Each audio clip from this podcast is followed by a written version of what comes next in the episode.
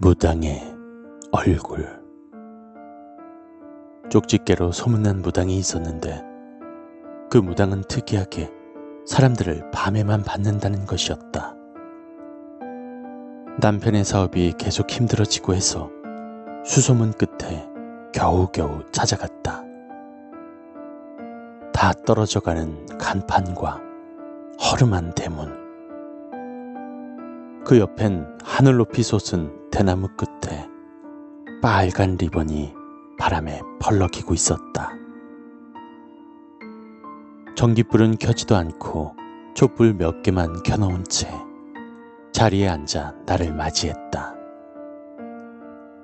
살짝 옆 얼굴을 보니 무당의 눈빛은 퀭하였고 날카로웠으며 신기가. 무당은 오게 된 사연과 생시 등등을 묻더니 무슨 통을 마구마구 흔들었다. 그러다가 하나를 딱 뽑더니 한참 만에 걱정 말라며 잘 될 거라는 이야기를 했다. 어쨌거나 잘 된 거라 하니 기분이 좋았다. 감사하다는 말과 함께 지갑을 열어 돈을 주려고 하니 돈은 절대 받지 않아. 그냥 가. 라고 말했다.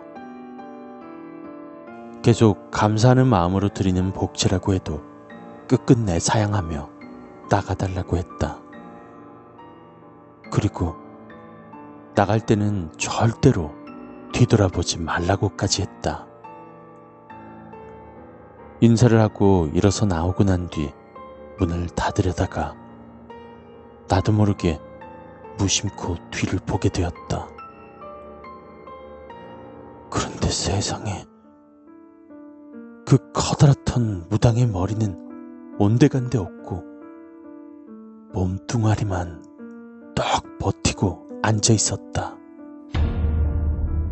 너무 놀라 마구 뛰쳐나오다가 나는 그만 넘어지고 말았다.